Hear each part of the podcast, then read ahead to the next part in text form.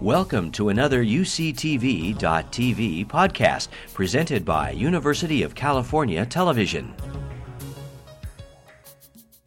Welcome to a conversation with history. I'm Harry Kreisler of the Institute of International Studies.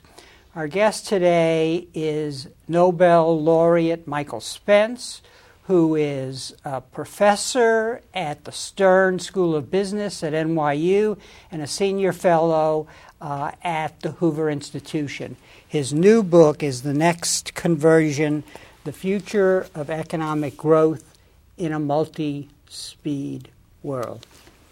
Professor Spence, welcome to Berkeley. Thank you, Harry. It's nice to be here. Where were you born and raised? I was born in New Jersey. Um, uh, my mother did that on purpose, but my family's Canadian, and I uh, I grew up in in Canada, Ottawa during the war, Winnipeg, and then Toronto. And looking back, how do you think your parents shaped your thinking about the world?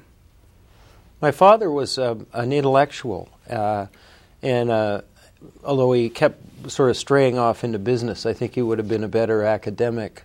Uh, but they pushed the life of the intellect, and that caused me to at least give uh, an academic career a shot, and it worked out pretty well for me. And uh, was there a lot of discussion about economic issues at the dinner table, politics, world events? There was quite a bit. You know, there were readers and knowledgeable. I don't. I think the thing I missed is we probably didn't talk as much as I would have liked about the things my father was seeing day to day. Uh, he was a relatively taciturn man.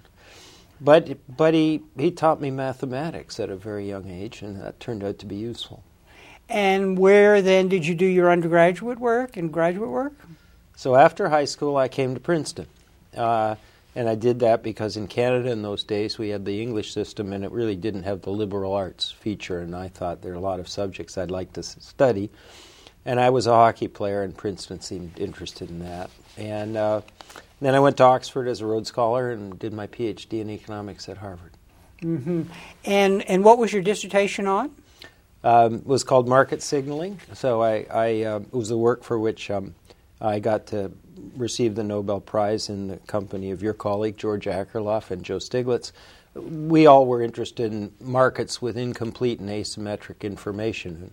And my part was, well, how do markets respond to that, and how well do they quote fix the problem? And and what what was uh, creativity like in this process of, of this research uh, as an economist and then somebody who is kind of on the cutting edge of research? Well, you know, I mean, I think the main thing you have to do is to have a little bit of self confidence and a little bit of risk taking. I mean, if you go off and study something, it says George and Joe and I are viewed now as sort of together, but we weren't working together. Uh, George was here. Uh, he and Joe had been at MIT. Joe, I can't remember where he was exactly at that time, and, and I was at Harvard, and I didn't know either of them until later. So I think the three critical ingredients take some risk, and if it doesn't work out, you know, it's not the end of your life. You just used up a little time. Um, do something unconventional, and to do that, you really need the support of your advisors. I mean, if your advisors say that's too risky, you know, do something more conventional, get a job, and you can do that later, then that would probably stop anybody. It would have stopped me, but but they didn't say that, so I'm grateful to them. What what is the skill base if, if you were talking to a group of students going into economics? What what what what should they be learning that, that is beyond the usual formula? Because in your new book that we're going to talk about, a lot of it is about actually going out and observing what's going on mm-hmm. in the mm-hmm. world. Yeah, I think that's right. I mean, I think good advisors and, and sound strategy for students is get out of your discipline, get into the adjacent ones that are arguably sort of studying the, the same thing or a different thing but only slightly different so that where the boundaries occur, you get cognitive dissonance and you see there's a challenge. Maybe these two lenses for seeing the world are both valuable. Uh, I think getting out and getting some experience is good. And, all, and also, you know, uh, you, it's very important not to, to accept the current agenda of the discipline as defined now. Um, if you want to do something original, then eventually you're going to alter the agenda, not replace it, not this is wrong, but add to it. And and so I think just getting clear about that so you don't have to look for your research topics somewhere in this edifice that's already been built.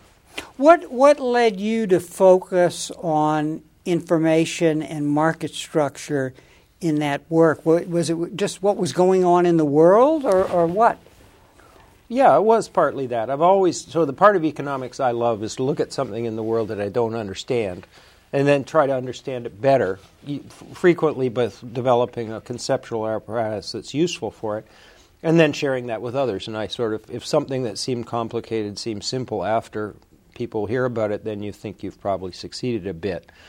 Um, no, I was it's sort of an accident. I mean, the Kennedy School was just starting at Harvard, and um, I almost quit because I was tired of being in libraries. And Dick Zeckhauser, one of my advisors, just a wonderful guy and a terrific mind, one one of the best bridge players in the United States. uh, he said, "Well, you could teach, and by the way, we're having a faculty seminar. It's kind of part of the way we're building the Kennedy School, and, and so." And he said, "You can be the rapporteur." Uh, and it was amazing. I mean, it was, you know, Ken Arrow and Francis Bator and Dick Neustadt and Tom Schelling and, t- you know, talking about a different subject every week. And my job, my job was to make it seem like a really coherent, just brilliant discussion from beginning to end. Kind of what, like what you do, Harry. and, and so, and so, and to this day, Ken Arrow thinks, uh, thinks that's my main skill, is being a rapporteur and he hmm. jokes about it all the time with me. Uh, and, and in that, there were a lot of interesting subjects. One of them was statistical discrimination. You know, it was the Vietnam War era. And people were starting to think about things that really weren't so good in society. And somewhere in there, I picked up this notion that markets really have these additional structural characteristics. And one of them is that buyers don't know what they're buying exactly. Mm-hmm. I did then read George Akerlof's Lemons paper at Tom Schelling's suggestion, and that was that was an eye opener for me, and then I went from there. Mm-hmm. And I'm curious, this rapporteur function that you just mentioned is is it? It's about listening and and sort of capturing the intellectual mm. uh, excitement of new ideas. Yes, and delivering it back so it sounds coherent. I mean, you can just imagine the difference between a well done rapporteur's report and the transcript of the actual two hours. So it took I mean, it took me ages. I'd spend two three days writing up a ten page summary, try to capture the ideas. Mm-hmm. Now, when you uh, you were later dean at uh, Stanford Business School, when you left that position, you uh, took on the job of chairing uh, a commission. Mm-hmm. Uh, uh, let's the Commission on Growth and Development. Right talk about that because it's a it's a very uh, interesting story of, of a learning process, mm. really. For me, it was. So, it, it again, it, there's so many things in life that are accidents, Harry. Um, so I was minding my own business, thinking the internet was going to have a pretty big effect on the world of economics. I mean, and the global economy, and and I had figured out, I think, you know that one of the bigger areas of impact would be the, the, the places that were remote from the centers of economic activity, the developing countries historically. And somewhere along the line, the, the, the uh, Roberto Zagha, who's now a very good friend and the head of the World Bank in India, phoned me up. I didn't know him, and he was at, in Washington. And then he said, "Would you give the main keynote lecture at the Prem conference in 2005 on growth?" And I thought, well, I know I'm kind of interested in that, but that's you know 10,000 people who know a lot more about this subject than I do in mm-hmm. developing countries. So mm-hmm. maybe it's not a good idea. So I asked them. I said, why, why me? And he, they said, well, you've thought about this from an investment point of view. You're more microeconomically oriented, and growth has sort of slipped away in the agenda. And so I said, okay, I'll give it a try. I, I used the the the informational asymmetry work. I thought this is a screening device.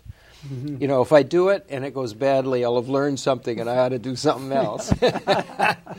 and if it goes okay, then we can go. And that turned into the Growth Commission, and they knew a lot of people, and I knew a few. And, and we basically assembled a group of people who were political and policy leaders, mostly in developing countries, the vast majority of them. People who had accomplished a lot, who'd fought a lot of battles, won some, lost some. And we asked them, I said, Would you like to participate in this? And is this an interesting exercise, a sort of a screening device again? And they said yes. And so we formed a commission that was with some support from the World Bank, the Hewlett Foundation here in California, several governments, you know, the UK, um, the Dutch government, and so on. And, and we set out basically, and I'll just make this brief, to figure out what we'd learned from experience about growth in developing countries and from academic research, put them all together, and try to deliver something that's kind of readable and useful back to the policymakers and the political leaders in the developing world. Mm-hmm. And uh, uh, in the introduction to your book, let me show your book again, uh, The Next Convergence. Uh, you you have uh, you, you, you have two starting points. One is your sense and the Commission's growing sense of the impact of the internet.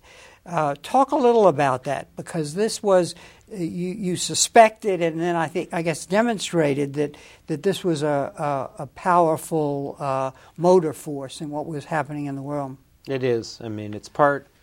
If you think of the world as integrating by policy and technology, and learning and know-how, this is the technology part, and it's it really is powerful. So, I mean, just take two dimensions. We have if you're going to run a global supply chain, you know, in any business, you've got to control it.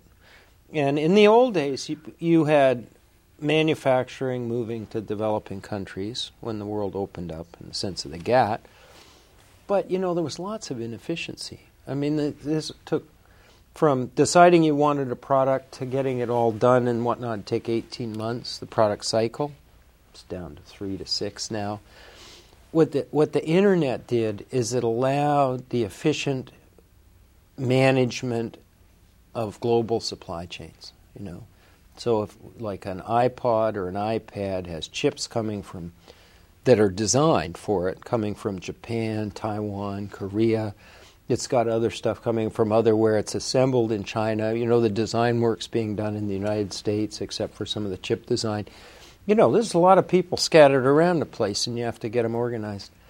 And now, of course, we have the other thing, which is we have the direct delivery of services that are knowledge and information intensive on the internet on a global basis. And those two things by themselves are just almost transforming with respect to the opportunities and integration in the global economy. The, the other caveat uh, at, at the beginning of the book is that you, you point to the story of the dot com boom and you say, okay, there are these possibilities here, but we have to watch uh, uh, how long this will take. And, and, and, and you're saying, I, I think, that you have to understand history and organizations because it ain't, gonna, it ain't necessarily going to happen as quickly as one thinks. No, that's right. I, I, think of that as something that we that we learn and then forget repeatedly.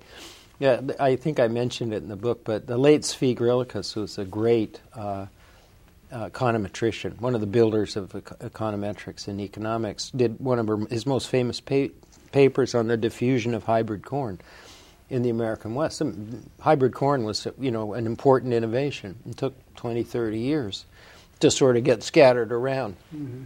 and and this is the same, only it, it, it's not just information and adoption, it's sort of learning how to use the technology that we, that we uh, kind of underestimated at the, in the dot com bubble. So we just got over valuations. But, but I think some people concluded from that, uh, not, not experts, but some people thought, well, that was a bubble. You know, pure and simple came and went. Mm-hmm. But it had this, this lingering effect, which is you know, this was real. It just, we got the timing wrong. One of the uh, reasons for your book is to focus on this interface between the emerging economies and the advanced economies. And, and that's where the book ends up.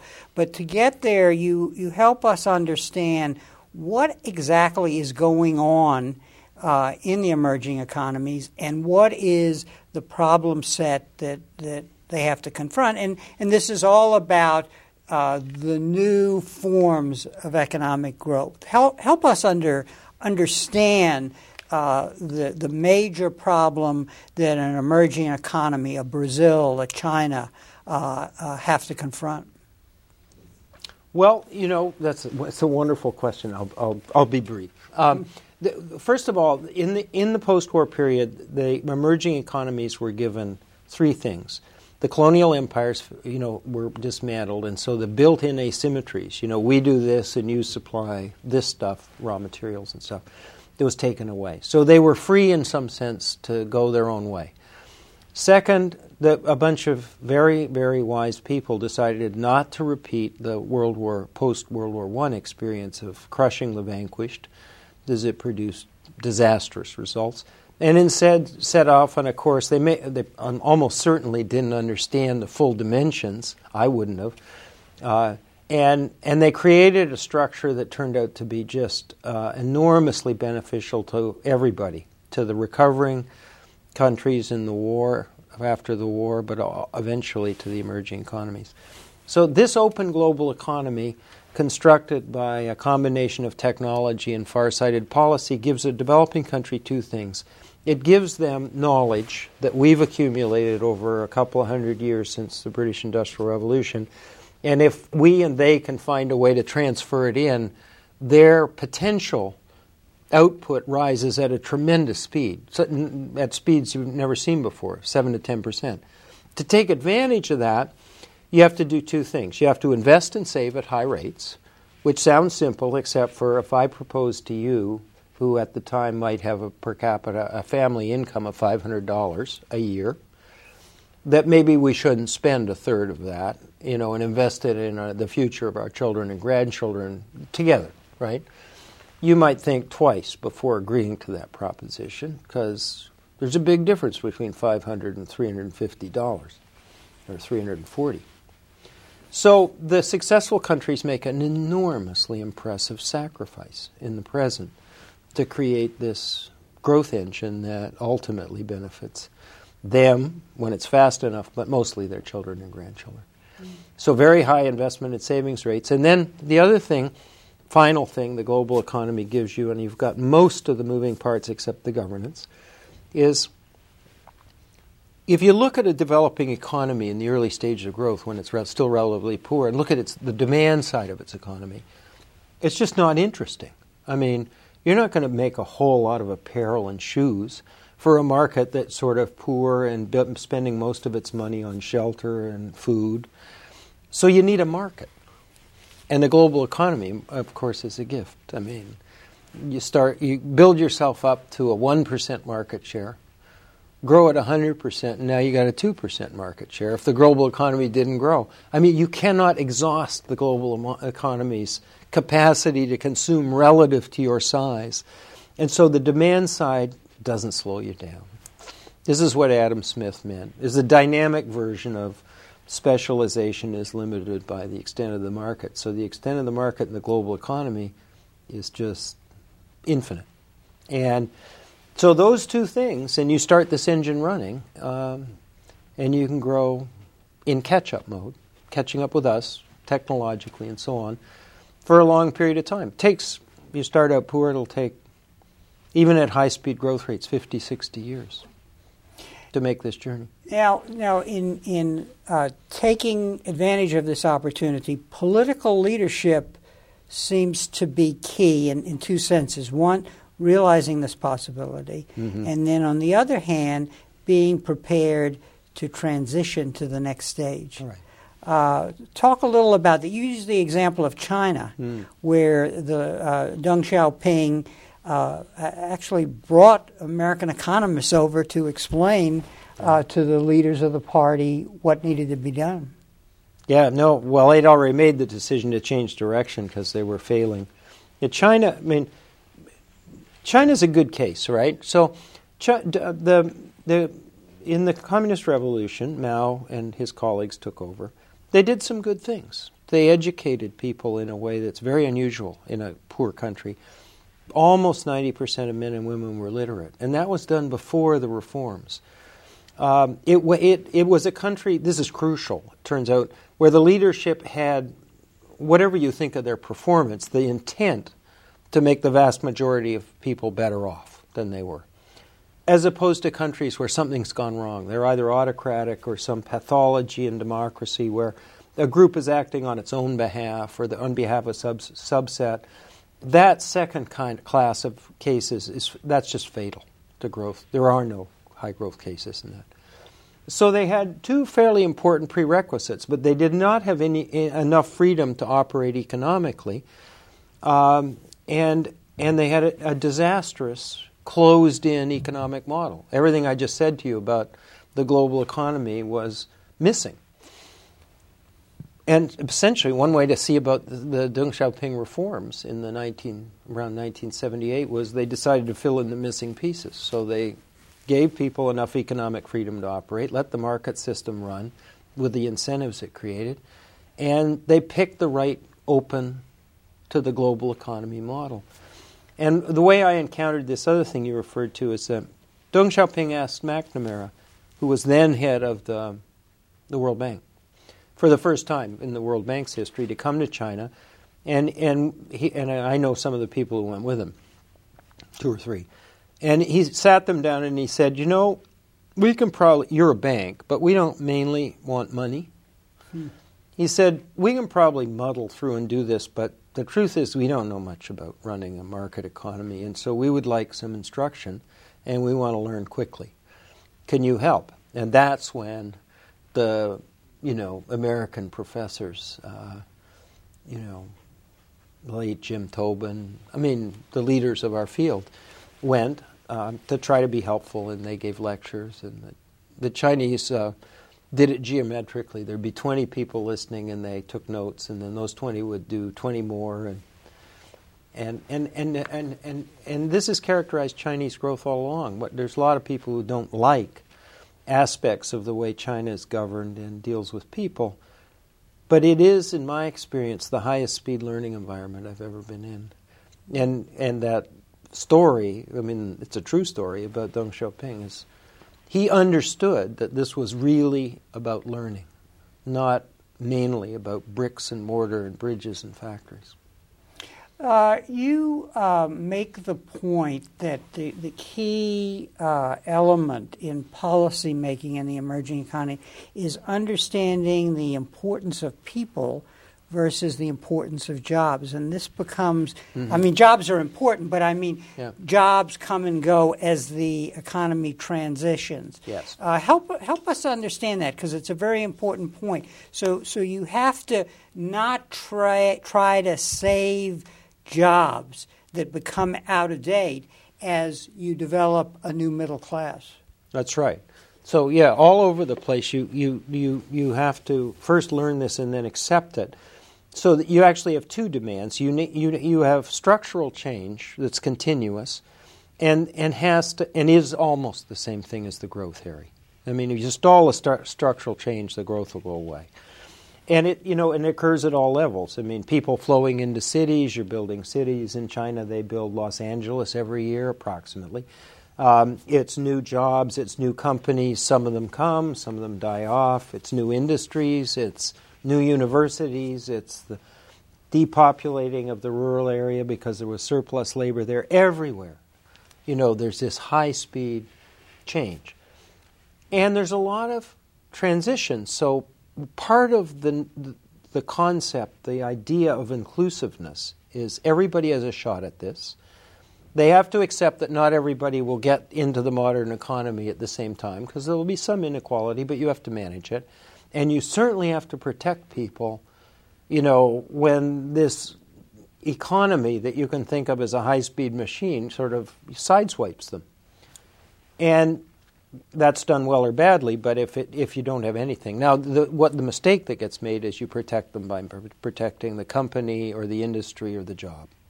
And if you do that, for, the Europeans did that in the post war period because they have a more protective approach to social policy than, than we have traditionally had, but they implemented it by protecting companies and industries, and this company's the major employer in this town, so we'll keep it, as opposed to people. And and the, all the successful cases gravitate eventually to protecting people directly and letting the engine run, and the other things come and go. And, and so what they have to do is balance the job destruction with job creation Correct. as they move to producing new kinds of things uh, and and exporting different kinds of products. Yeah, and this, but the, probably the most, the scariest, if I can put it that way, transition is the one that China is now entering, which is called the middle income transition, because that's the point, you know, where your incomes are up around four thousand dollars. There's countries in the global economy that are still down around thousand, fifteen hundred, or, or lower. And at, so at, at four to five thousand and rising rapidly, you're not going to be the low labor cost place anymore in labor intensive process oriented manufacturing. So you doesn't happen overnight, but you got to let it go. And that means you got to let it go the thing that you thought was the main sort of employment engine for the rural sector as you entered the modern economy in the early days. So you've you've got you've got to let go of the thing you thought was the the growth model and then let the economy deepen its human capital, deepen its sort of intellectual resources, and move to a different sort of stage of development, different part of the value added chain in a way.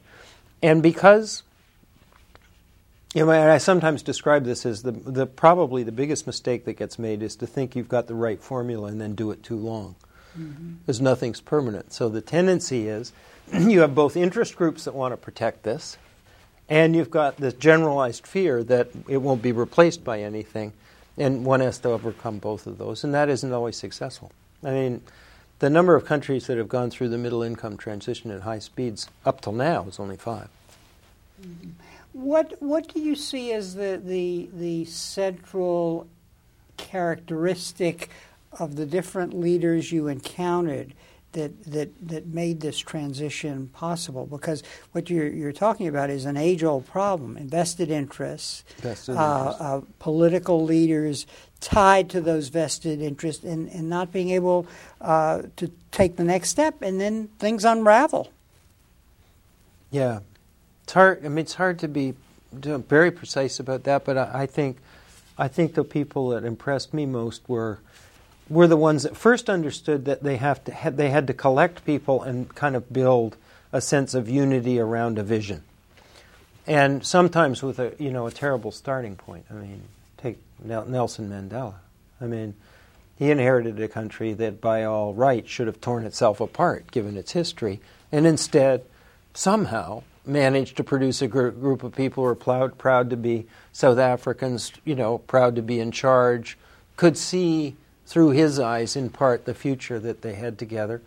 And um, uh, it's an amazing thing. And there's elements of that, I think, in all the successful cases. Then you have to pick the right model, or you have to get enough good people around you. Uh, humility doesn't hurt. I don't know all the answers. Uh, I'll get some people to help me, and we'll put together a you know a sort of long-term plan. You have to have long time horizons.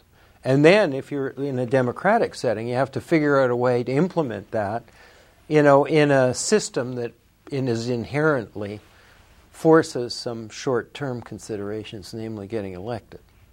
And, and yeah, no, you put all that together. I mean, I, you, you, if if you can accomplish those things, good people, right strategy, sense of unity around a vision, inclusiveness, you've done an awful lot. So, so the problem is really managing success because you you really have to do all of these things at a point where you're succeeding. Hmm. It's just that you've got to change the agenda. Yeah, that's right. But you do have to get it started. I mean, you get stuck in a low level equilibrium, and people say, "Well, yeah, I know you say we should invest more, but you know, I don't think it'll work," or they're not going to go along with it, or something. You just get stuck. I think these some people like Jeff Sachs think the traps are economic, and he may be right. I think they're political economic. I think you can't, you, when you're in a very poor country, in certain cases, you know, you just can't get the governance right, or you can't get the, the motion started at the start. But then you got to keep it up. One of your central points, uh, and I think you're trying to deal with this problem of why what you've just described is important for the advanced economies that have already gone in the past through this process. And, and what you're saying is that mm-hmm. these emerging economies have done so well up to this point that they really have an impact now on the global structure. Yeah, I think this is the crossroads. I mean, we're within a few years, less than 10, of having the developing economies in the aggregate be more than half the global economy, even without purchasing power parity adjustments and so on. You know that China is the second largest economy if you don't count Europe as one. It's about 10 years away from being pretty near our size in aggregate, right? Not per capita income, but in the aggregate. You know, Asia has 3.8 billion people, or 60% of the world's population, slightly less. And, you know, it's, it's a place where most of the growth is going to occur. It's got the two future economic giants, China and India. India also in high growth mode now. And so, so if you drop back vis a vis what you were talking about, China 25 years ago was in the early stages of its high speed growth period and reform, was growing at 10%. But it didn't make a bit of difference in the global economy. It was minuscule. But if you'd run this engine for 31 years, you get a pretty big economy. And now, when they grow at 10%, you know, it's a good chunk of the, the world's growth, especially with us struggling along in the post crisis period. So, yes, I, I wrote this now partly because I thought it was interesting, you know, to see how this worked in the, in the post war period, but also because it's the time when their impact on the global economy and us is larger, and we now have to um, share the reins of power with respect to global governance and and manage this whole thing we're in together.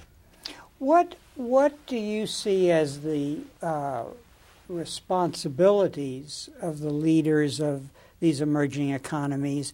Uh, once they recognize what you just described, namely the impact of what they're doing. So, so they're managing this domestic transition, and then uh, I guess it would be helpful to understand what it is they have to see about their responsibilities uh, toward uh, uh, the global economy. One of the issues, mm-hmm. obviously, is when they accumulate large savings.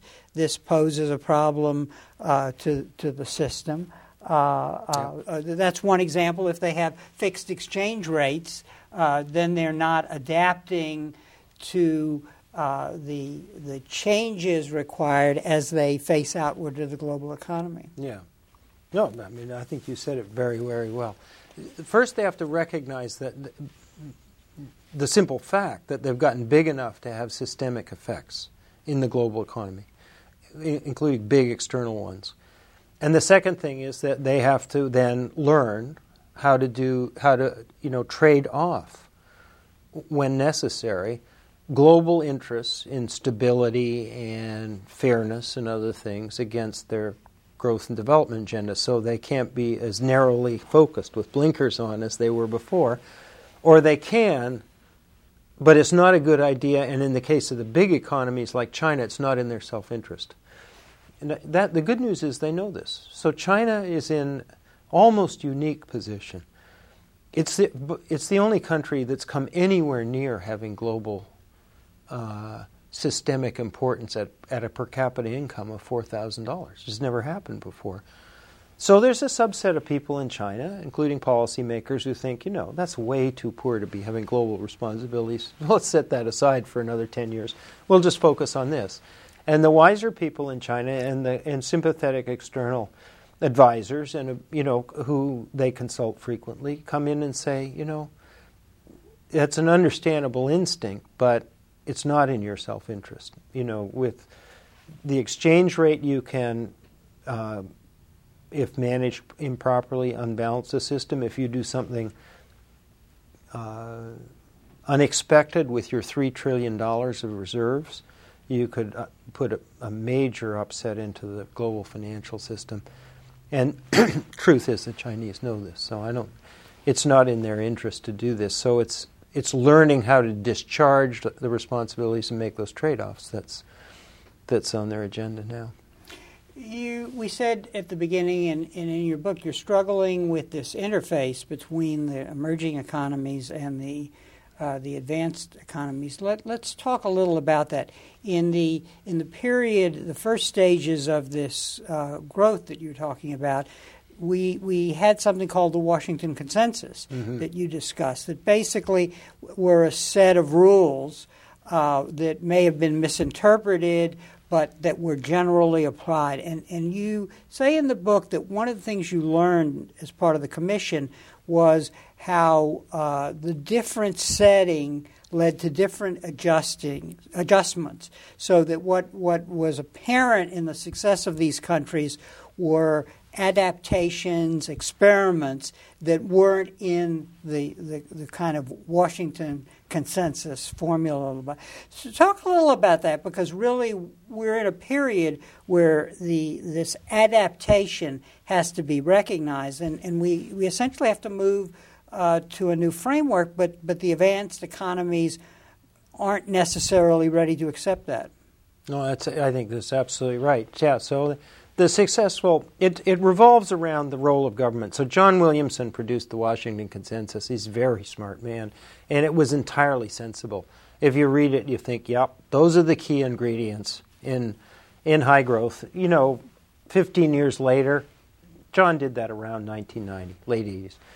15 years later, with a lot of experience, we can add and subtract from them, but you do, certainly wouldn't say they were wrong they were misapplied. They were stripped down to sort of, you know, privatize everything, liberalize, meaning open up immediately, let markets determine everything. And, and you know, lots of experience tells us that, that that doesn't work, that you have to be more cautious and gradual, that this is a process, not, you know, a big bang. And the successful countries find different paths, partly because they have different circumstances and histories you know, Latin America has a legacy of the colonial period where the assets are owned by very small numbers of people, huge amounts of income in, in, inequality, even today, and while they're going in the right direction. I mean, the good news about Brazil is it's back to high growth mode in an inclusive way, and the Gini coefficient, which is the standard measure of income inequality, is coming down. but it was above 0.6. I mean, excuse me. so so, what I learned, to kind of put it in a nutshell, is that the ideological approach to what the role of the government and what the role of markets is doesn't work. It's different for different countries, and you've got to find your own way down the middle. The mar- everybody knows the markets and capitalism are the driving force, and decentralization, you know, because the centrally planned things didn't work. But the government has an enormously important complementary role as investor in human capital, as investor in infrastructure, as adapter to the speed of openness and so on. And the successful economies aren't all in the same place, but they're but they're somewhere navigating with imperfect charts in that middle.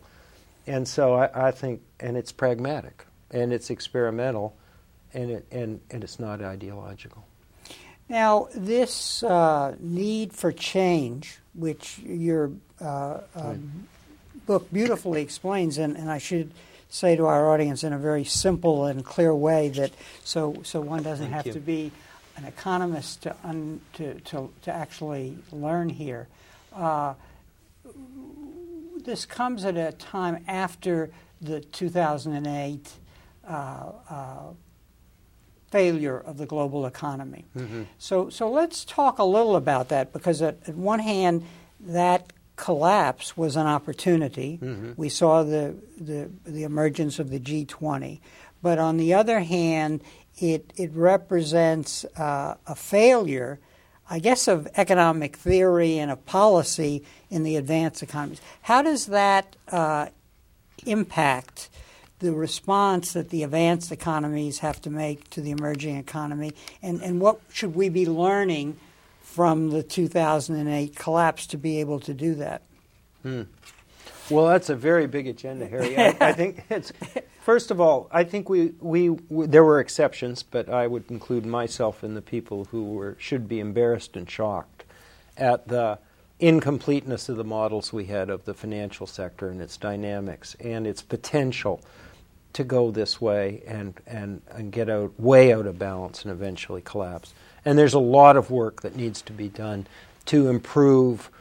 I, again, I think it's additions rather than throwing stuff out.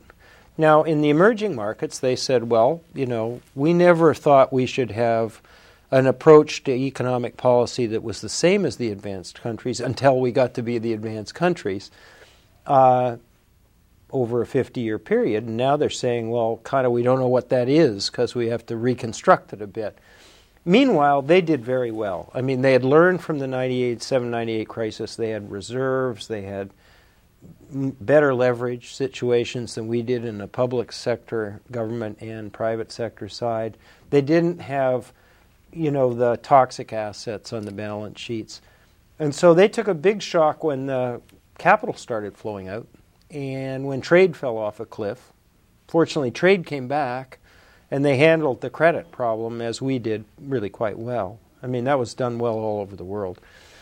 Um, and they bounced back. China, India, and Brazil, in that order, are back to pre pre uh, pre crisis growth rates, and they're doing it even as we limp along in Europe and America and, and Japan, which means they have a, achieved a greater degree of.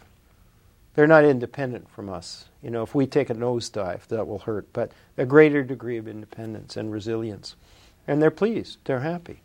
And I think they, you know, think that the pragmatic, sort of slightly skeptical path um, and balancing, you know, respect for market forces and prices and price signals with something a little more adapted to their their the state uh, the state of their economy, what stage of development they're at. So this this could have caused them to sort of throw over the market capitalist model on the ground it failed here initially in some form, and they didn't do that. They said, look, this, this is not a failure of markets and capitalism, this is a failure of the financial system that had dramatic effects. The, the last thing I'll say about this, you know, is our interests and theirs are very much the same. They want us to restore growth and employment and be a cooperative player with respect to managing the global economy. And we and, and they have an interest in getting their uh, current account trade surplus down because they need the consumption to drive the growth now that we've, you know, staged a partial exit. The United States uh, is confronting uh, uh, economic dilemmas in its policy uh, that require us to make a kind of transition to essentially move away where we were in, in terms of the development of our economy. Uh, talk a little about that. I know you, you mentioned earlier when we were talking before the interview that, that you've just written a piece. What, what, what happened to employment in the United States over the last couple of decades uh, as we now confront this very high employment, unemployment, which we are unable to get rid of. Right.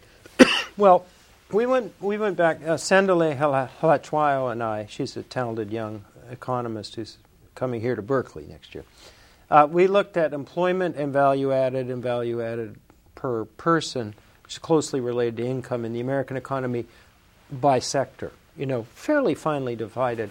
And, and what we found is that we, the American economy managed to create, I think it was 27 million jobs. Man, that's a lot of jobs. And, but most of the employment creation, net, that's, in, in every sector you create and destroy jobs. So these are all net figures, increments. Virtually all of it was in the non tradable sector where it's probably easiest to, but it's things that have to be, goods and services that have to be produced where they're consumed, plus or minus a bit. So the big sectors in, are on the non-tradable side are government, healthcare, construction. You have to build a building where the building's going to be built. You know, retail, big employer, restaurants, hotels, and so on. There's other employers, but those are the big ones, and probably together they accounted for 60% of that growth. The interesting thing is the tradable sector, you know, grew quite nicely if you look at value added or just its top line, but it but it but it actually didn't generate any employment, and the a subset of it, which we normally think of as manufacturing, actually declined in employment quite a bit, compensating for increases elsewhere in finance and computer design and whatnot. And so the net effect was no job growth. I mean, in some ways, it's a miracle, Harry, that we you know created 27 million jobs without doing it on the tradable side of the economy. We did it with uh, big growth in government and healthcare and some excess consumption. Mm-hmm. Um, now we've had the, the shock, and I think we probably aren't on that trajectory. And what would have shown up before is going to show up as is as a as a, an employment problem, but also an income distribution problem. Because what's happening is the global economy and other forces are affecting different parts of our income distribution differently, and the adverse effects in terms of income growth and, and employment options, you know, just the range of things you can choose from or choose to try to achieve, is the, the adverse effects seem to be in the middle income range. And I think it is, it's an important challenge for us in America to, to go to work and think together about, you know, making um, the next 10, 20 years of the evolution of our economy and the global economy a more inclusive one for, for Americans. And, and the important point here is, as you point out in the book and, and pieces that I've seen that you've written, is that we have to turn to the tradable sector to increase economic growth here and get over this uh, this uh, these high numbers in unemployment. Yep. So what what is what is involved in doing that? Is it uh, our policymakers making choice choices that that build up the infrastructure, the talent, whatever to to to make that sector bigger? And how do you go about doing that? You, you, you may not be. Uh, let me just preface this by I think there's a lot of things we can do, but I'm not sure you can get rid of all the distributional impacts of globalization. I mean, I literally don't know.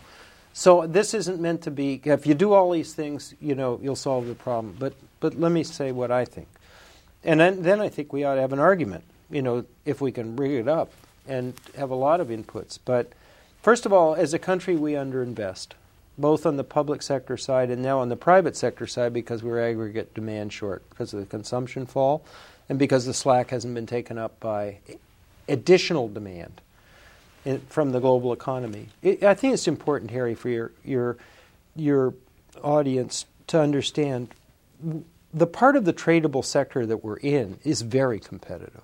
You know, finance, managing multinational enterprises, designing things, you know, uh, consulting of a whole variety of kinds. I mean, these are employ very talented people, and and so we shouldn't. This is a strength, and it generates some domestic employment. So it, this isn't a, you know, woe is me kind of picture. It's a mixed picture.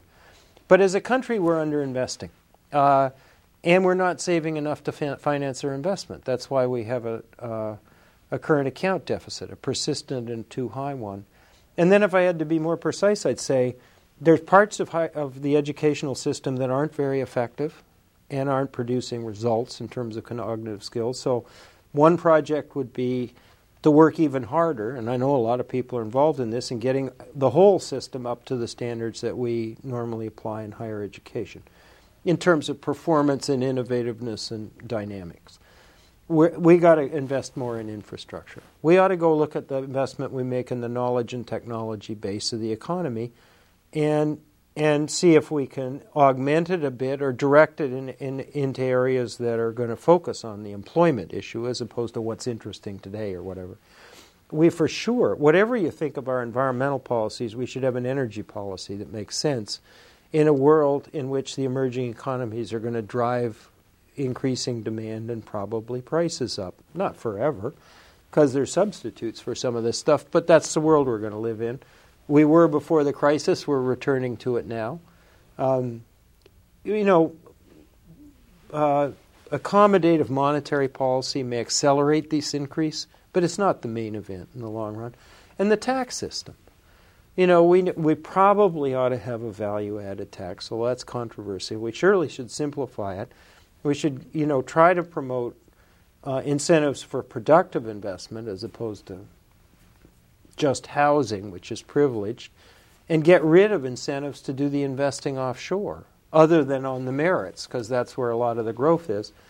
So there's just a whole lot of things that if we can get our attention focused on them will help us deal with these longer term structural problems. And, I, and my main concern right now is we have a big enough fiscal problem that needs attention, and I wouldn't argue anything I just said should replace the focus on that.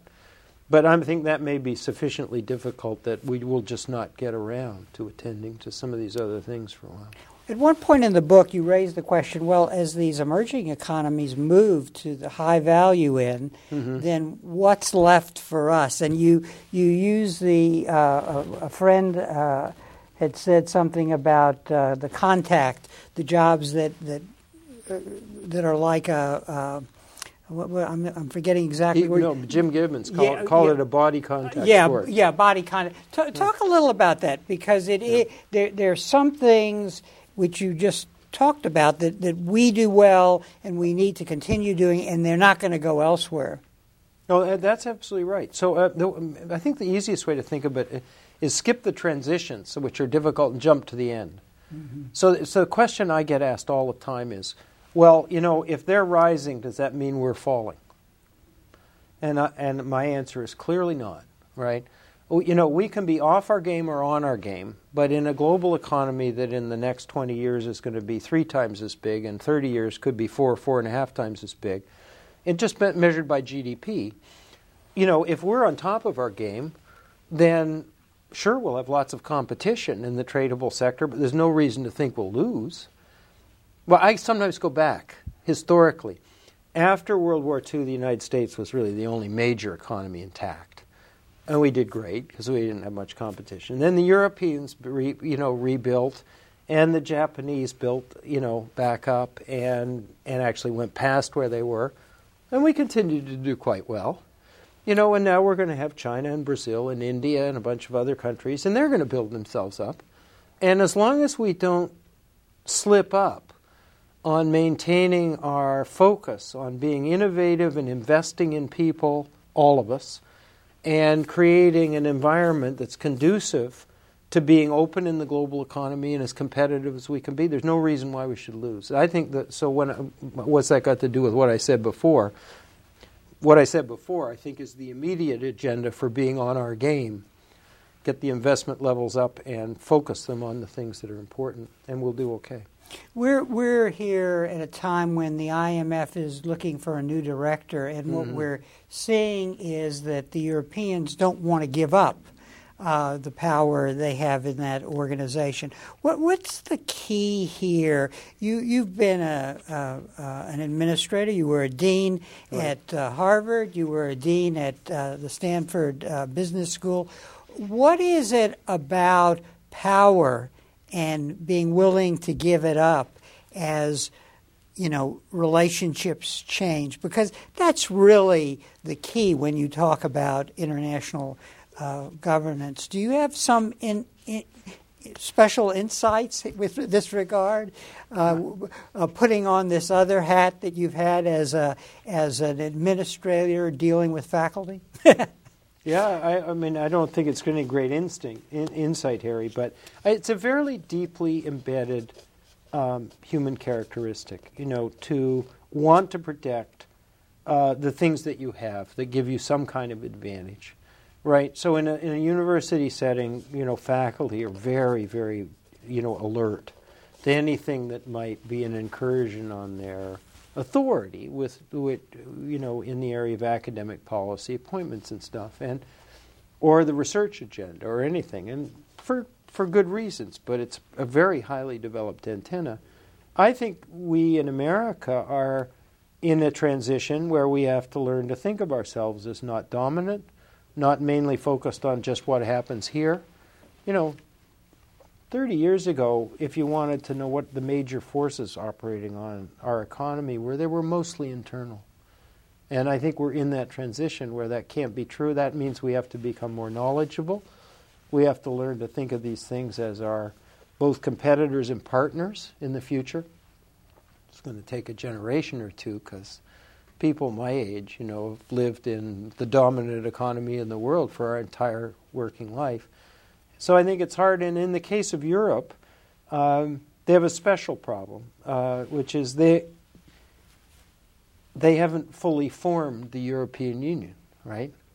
This is not like a country. It's politically decentralized. It's fiscally decentralized. It's a very impressive achievement thus far, and hopefully they will eventually succeed in the dimensions they hope for but it makes them hypersensitive to, to, to dimensions in which they lose power. this is one, and they may be right that for one more round, a European of great stature like Christine Lagarde would be the right appointment. I, I don't, I don't want to weigh in on that. I think on the next round, it has to be um, somebody from outside Europe. But they, but they, you know, they, they have way too, way too much voting power in the World Bank and the IMF. And, you know, Belgium doesn't want to give it up. Mm-hmm. So that's kind of where we are. One, one final question. How would you advise students to prepare for the future, uh, which, which, you ha- which is already happening and there'll be more of it coming along uh, uh, in this, what you call the multi speed mm. world economy? Well, I, I think what, you know, probably the advice is the one we've always given our, our, our younger people anyway, which is, you know, maximize, you know, the value of your education, your, with a focus on sort of curiosity and, and learning. And I guess the only addition is and expand those frontiers, you know, not just to different types of people, but to people from all over the world. Um, so I think that probably means language skills and a fair amount of travel. You know, I, we were talking before, and you can learn a lot about the world out there by reading, but eventually, you know, you probably just have to go look. Well, on that note, I want to uh, thank you for being here. Let me show your book again because I think it's, uh, as I said, it, it's going it's I think going to be an important tool in helping uh, the public uh, understand what's going on in the world economy. Thank you very much. Thank you, Harry. I enjoyed very, being with you. Yeah, it was, it was a great pleasure to have you. And thank you very much for joining us for this conversation with history. You've been listening to a podcast by University of California Television. For more information about this program or UCTV, visit us online at uctv.tv.